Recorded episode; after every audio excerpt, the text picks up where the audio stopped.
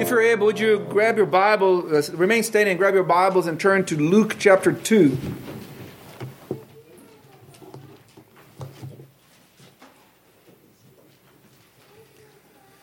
Luke chapter 2, this is the word of our Lord. We're going to start reading in verse 1 and going to read through verse 14. And it came to pass in those days that a decree went out from Caesar Augustus that all the world should be registered. This census first took place while Quirinius was governing Syria. So all went to be registered, everyone to his own city. Joseph also went up from Galilee, out of the city of Nazareth, into Judea to the city of David, which is called Bethlehem, because he was of the house and lineage of David, to be registered with Mary, his betrothed wife, who was with child. So it was that while they were there, the days were completed for her to be delivered. And she brought forth her firstborn son, and wrapped him in swaddling cloths, and laid him in a manger, because there was no room for them in the inn. Now there were in the same country shepherds living out in the fields, keeping watch over their flock by night. And behold, an angel of the Lord stood before them, and the glory of the Lord shone around, the, uh, around them and they were greatly afraid. Then the angel said to them, Do not be afraid, for behold, I bring you good tidings of great joy, which will be for to all people. For there is born to you this day in the city of David a Savior, who is Christ the Lord. And this will be the sign to you. You will find a babe wrapped in swaddling cloths, lying in a manger. And suddenly there was with the angel a multitude of heavenly hosts praising God and saying, Glory to God in the highest, and on earth peace, goodwill toward men. This is the word of our Lord. Let us pray. Father, we pray that you would enlighten our eyes and our hearts that we might see wonderful things concerning you in your word. We pray in Jesus' name. Amen. Please be seated.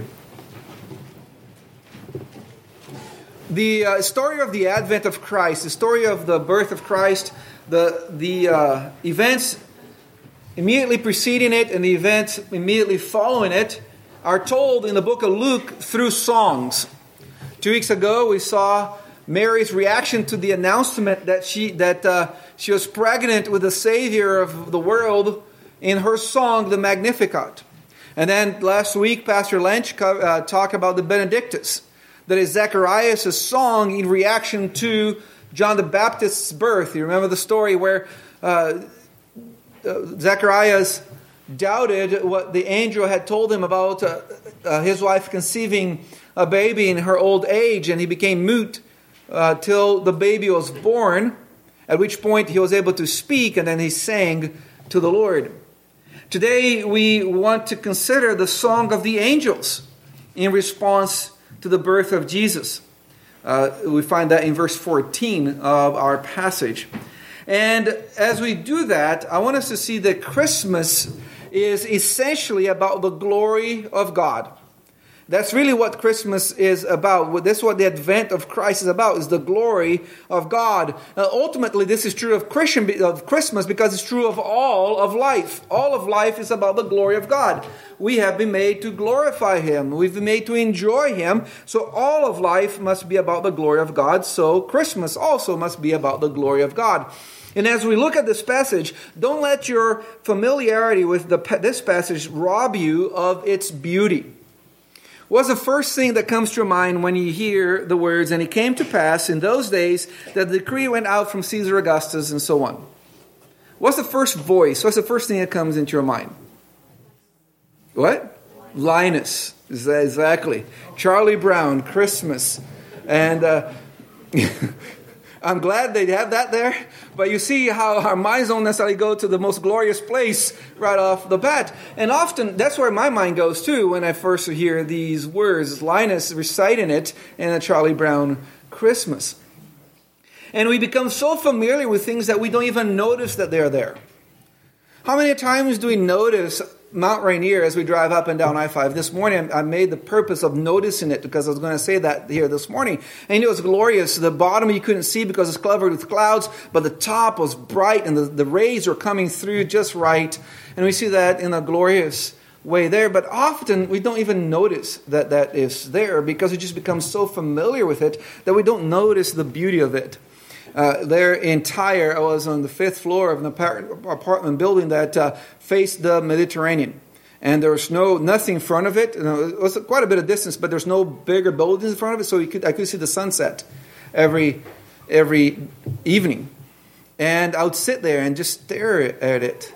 And in my mind was it would be going that this it, it, it was beautiful in and of itself.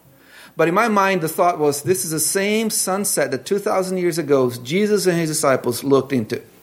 Because, as the book of Matthew tells us, Jesus ministered to the, the, the people in Tyre when he comes and heals the daughter of the Syrophoenician woman. Remember that story where the woman comes to him and says, Heal my daughter. And he says, I came to lost tribes of Israel. I did not come to a Gentile dog like you. And the woman says, but even the dogs eat from the crumbs of the master's table. And he goes, Great is your faith, your daughter is healed. That took place in Tyre, Lebanon.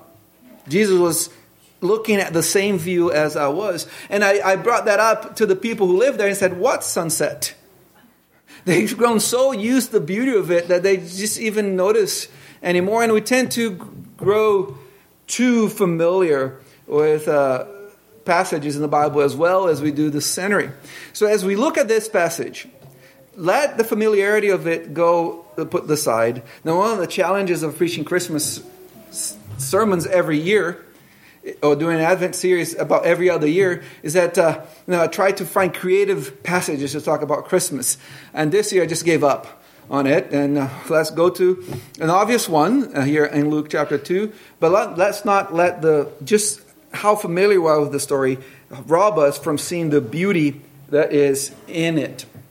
As we as we do that, as we focus on it, let's take a look at the scene as a, as a whole. What we see here as the chapter begins is the hand of God guiding a wicked ruler to make a pronouncement that's going to lead to the fulfillment of prophecy. So uh, Jesus and, not Jesus, but Joseph and Mary live in Nazareth in Galilee. So up north uh, as far as Israel goes. And there, there, there's no reason to leave there. And yet, Micah 5 says that the Messiah is going to be born in Bethlehem, not in Nazareth. All of a sudden, Caesar Augustus, the emperor, says, You know what? I want to count everybody in the empire. And you know why politicians wanted to count the people, right? You know why the emperor wanted to count the people? Why? Taxes the more citizens, the more taxes, right? And they wanted to raise armies and all that. So let's count the people. And Mary and Joseph finds themselves on the way to, to Bethlehem because of the order of this wicked king. And yet, it is what God has done in order to fulfill the prophecy in Micah 5, and how true it is that the hearts of emperors and kings and governors and presidents are in the hands of the Lord, and they turn in the whatever direction the Lord wants them to turn. And while they were in Bethlehem to register themselves in the census, Jesus arrived. You see that in verses 6 and 7. And when that happens, then the most majestic Christmas cantata breaks out in heaven. Look, in verse 8, we read, Now there were in the same country shepherds living out in the fields, keeping watch over their flock by night. As a side note, the people in Lebanon cannot understand why the Western Church celebrates Christmas in December. Because they are just a few hundred kilometers north of what this is, and there's no sheep on the field during the time this, this time of the year. if you have your sheep on the field during this time of the year, you don't know what you're doing as a shepherd. so, so, you know, it could work every other year, every other month of the, of the year, but not December because there's no sheep on uh, the field. But here we have this great, magnificent thing happening in heaven, and the Savior is born, and the angel comes to notify the world that the Savior is born. And to whom does he go to? To whom does he go? To the shepherds, to the lowly, to the least thought of group in society. The shepherds were considered the lowest possible uh, group in society. They were li- they thought of liars and thieves. Nobody wanted to have anything to do with them. And the angel announces the Savior of the world is born, and I'm going to tell you, the lowliest of the lowlies. Right from the beginning, right from birth, our Savior was lowly. He was gentle and lowly, identified himself with the lowly. It is to them that the angels come to announce the birth of the Savior of the world. And as the angel is finished with the announcement of Jesus' birth, all heaven breaks forth in praising God. Look at verse 13. And suddenly there was with the angel a multitude of heavenly hosts praising God. Can you imagine that scene? I mean, as, uh, the, today, in a regular year, we've been the year where we would have a Christmas Sunday school program uh, that have been today where the little kids come and they sing and we, it's always glorious. And, uh, and, then the choir perhaps would sing on thursday and that is always, always great as well. But nothing nothing like this where the heavens are open and the hosts of heaven are in unison singing praises to the god of the universe who became flesh like one of us so that we could be redeemed by him it's interesting that it's almost the same song, the same scene as we find in Revelation 19, which is our text for next week, at, for the second coming of the Lord, when he comes not as a babe in the manger, but as the ruler and judge and king of the universe, to restore his church, to raise us from the dead, and to judge the wicked. In Revelation 19, verse 1, we read, After these things I heard a loud voice of a great multitude in heaven, saying, Alleluia! Salvation and glory and honor and power belong to the Lord our God. Both advents, both comings of Jesus, marked by the heavens just breaking forth in song. And the content of the song here in Luke 2, verse 14, was the glory of God and the peace that Jesus Christ brings between God and man and man and man. It's interesting seeing and talking to the Arabs. Both uh, I talked to I, I talked to Syrian Arabs, I talked to Lebanese Arabs, I talked to Yemeni, uh, not enemy, Yemeni, from Yemen uh, Arabs. And they say, you know what, it's great that the different Western uh, governments want to, to broker peace uh, in the Arab world and so on. But it's not going to happen till the Arabs bow their knees to Jesus Christ. And that's really the message that the angel brings as goodwill and peace to man on earth. The Savior came to bring peace between God and man, and between man and man. Look at the verse 14. That's the content. That's the song that they're singing. This is a song that the heavens are singing. Glory to God in the highest, and on earth peace, goodwill toward man. We can see here that essential to that first Christmas and I think essential to every Christmas is giving glory to God. The reaction that the heavens had to the birth of Christ was glory to God. That's the first thing that came into the minds of the angels. Glory to God as a Savior is born. And as we think of that, I think the first question we need to ask ourselves is what is glory? Because I think glory is one of those abstract concepts that we tend not to really understand what it is. What is the first thing that comes to your mind as you think of glory? The natural picture that comes to my mind when I think of glory is blinding brightness and fluffy clouds. That, that's, that's this whiteness, and somewhere in there, there are clouds, puffy ones as well, when I think of glory. What, what, is, it, what is glory? What is it that you think glory is? In the uh, Hebrew mind, as we look at the Hebrew word, for glory, the, word, the Hebrew word that's generally translated glory in the Old Testament, it has the idea of being heavy. A commentator says, it seems that in the Hebrew mind, a person's importance was thought of in terms of weightiness. So at 267 pounds, I'm a very glorious person, as far as in the Old Testament concept of glory. Uh, I, I, don't know. Uh, you remember the story of Ehud? Is that Ehud, the judge Ehud in the Old Testament, where he comes and he, he comes to confront this king that is subjugating Israel, and says he says that the king was glorious because he was very big. You know, to the point where when Ehud stabs him with his left hand, the fat comes all around the even the how do you call the back part? The, hilt, we'll go with that, of, uh, of the knife. That's not how they call in forged, forged in fire. They call it something different, but Uh, the tang is the metal. Uh, forget it. David, let's post the last message, not this one. Uh, but that's the idea of the word glory in the Old Testament. This is heaviness that's present in the, the, the, notion of glory. In the New Testament, the word generally translated as glory comes from the verb to think, doxa, referring to the opinion a person holds about himself or to what others think about him, that is, his reputation. So your glory has to do with your reputation. Putting both of these ideas together, glory refers to a person's importance. That's what glory is. And when it refers to God in the expression, the glory of God in our passage, it is the inescapable weight of the sheer goodness and holiness of God.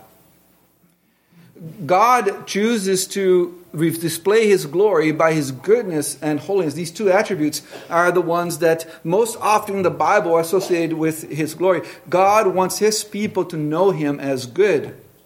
God's glory is his being God. So when the Bible speaks of the glory of God, it's speaking of his sheer goodness and holiness. So when Psalm 19 says the heavens declare the glory of God, that's what the heavens are doing, declaring the goodness and the holiness of God. And that's what the angels are doing in the heavens, declaring glory to God in the highest. In Exodus 33, verses 18 and 19, Moses asks the following of God. He says, Please show me your glory. And this is how God answers that request for Moses to see his glory. God says, I will make all my goodness pass before you. And God equates his glory with his goodness.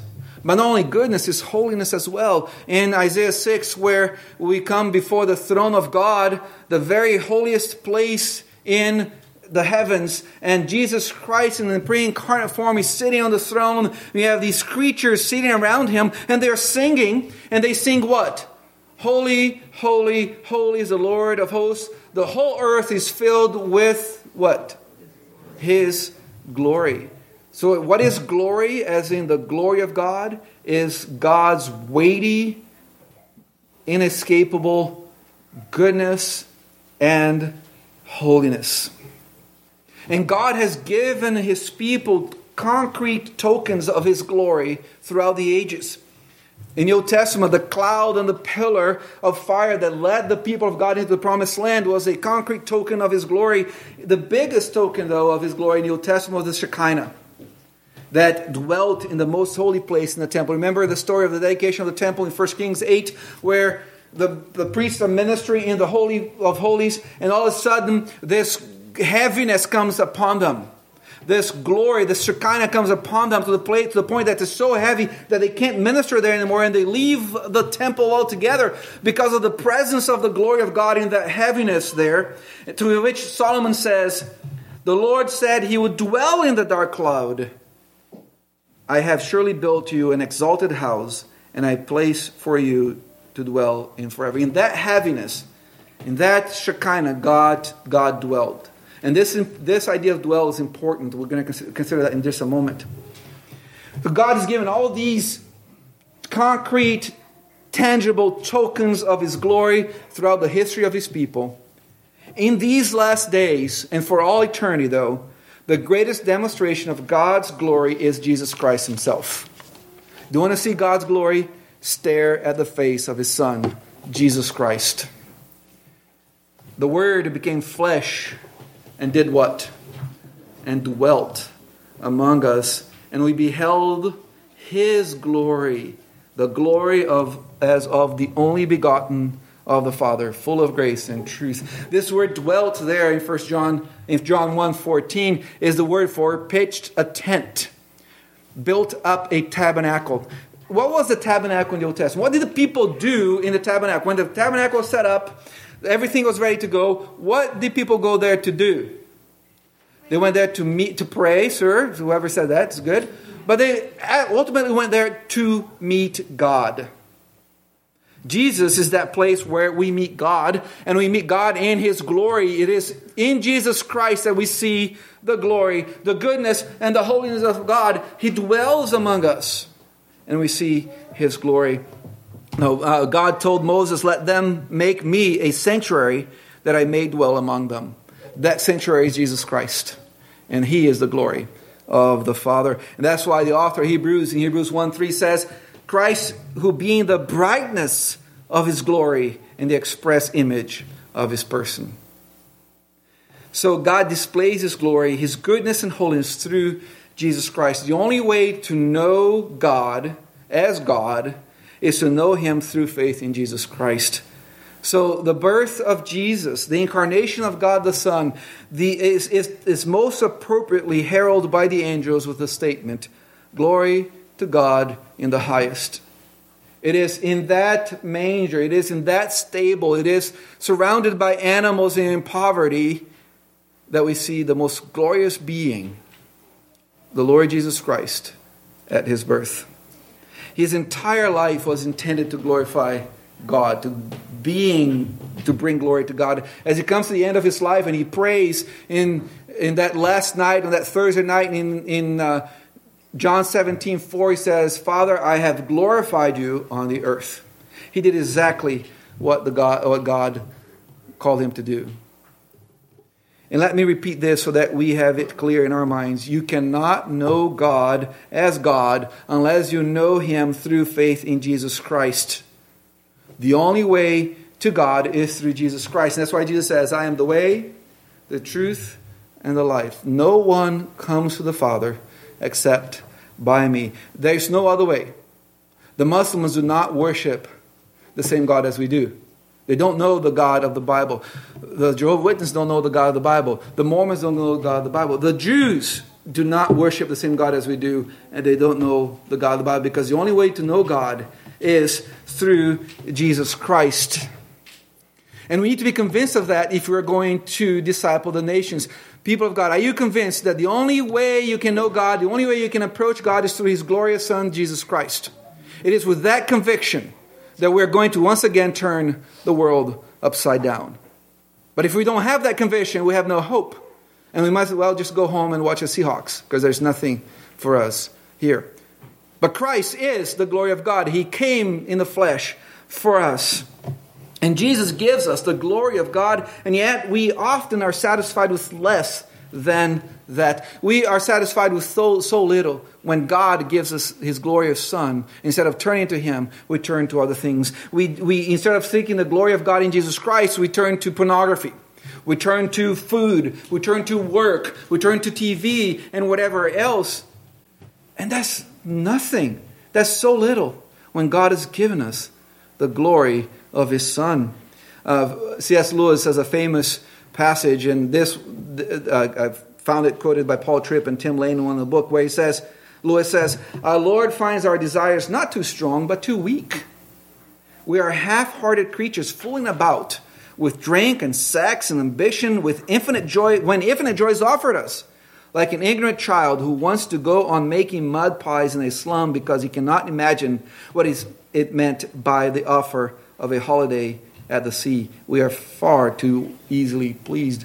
When you and I are not consumed with Christ, we're just playing with mud. When an offer uh, is holiday in San Diego by the beach is offered to us. Christ is glorious. So the angel gives glory to God in the highest. And he says that's what we are to do as followers of Jesus Christ as well. So let me ask you this how do we glorify God? And perhaps that's a premature question. Perhaps I should say, start with a question What does it mean to glorify God?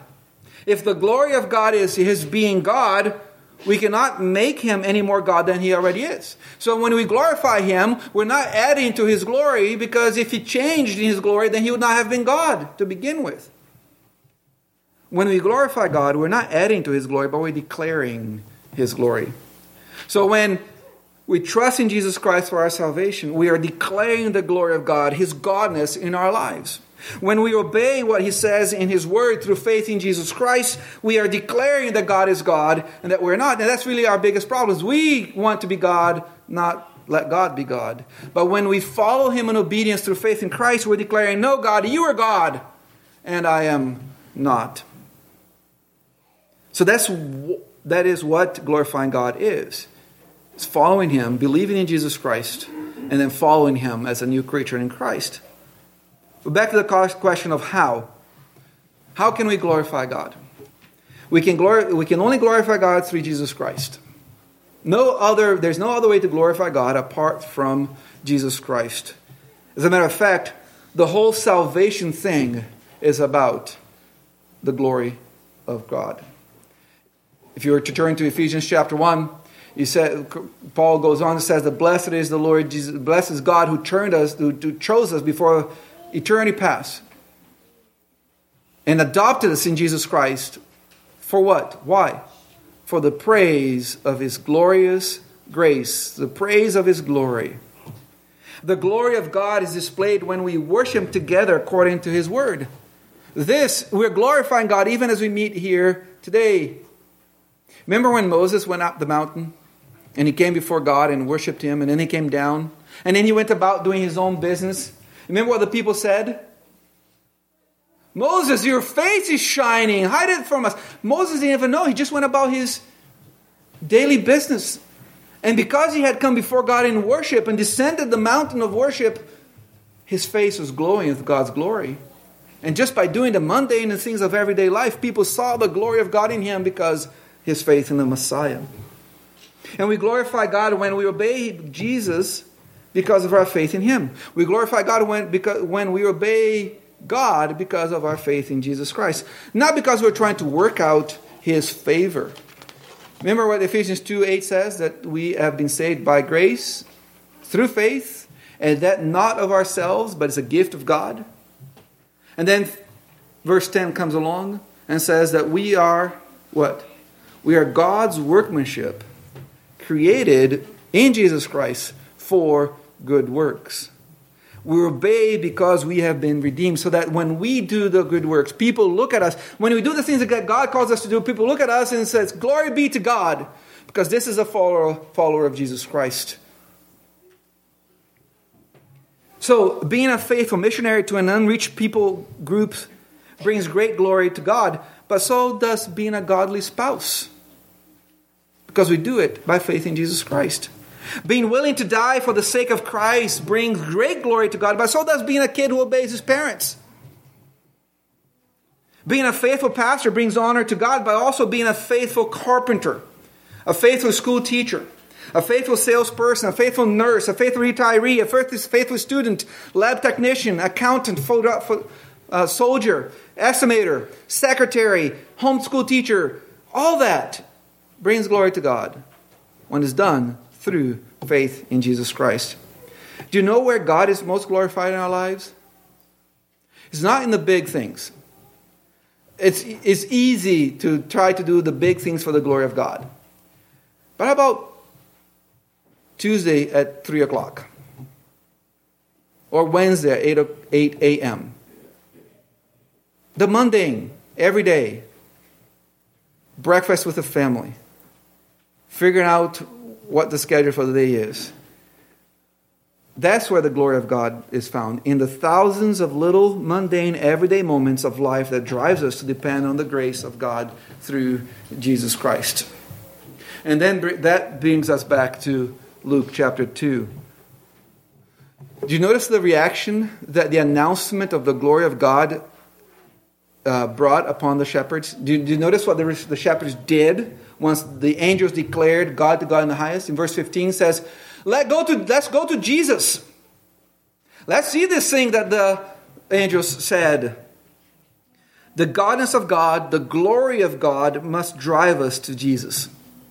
Jesus is the God man who brings us together with God. Jesus is that cleft on the rock that allows us to be in the presence of the glory of God and yet survive and benefit from that. People of God, hold on to Jesus, the Jesus of Christianity, the Jesus of the Bible, the Jesus of God. Don't let anyone tell you that there is another Christmas essential that is not anchored on, the Jesus of the Bible. And if you're not a believer here, come into the presence of God's magnificent glory right now through faith in Jesus Christ. Don't harden your hearts. Today is the day of salvation. Embrace Christ and follow him and join the angels in heaven singing, Glory to God in the highest. Let us pray together. Father in heaven, thank you that you are God who speaks, and you speak to us through your word and the proclamation of it. Open our hearts to receive what was proclaimed here today. We pray in Jesus' name. Amen.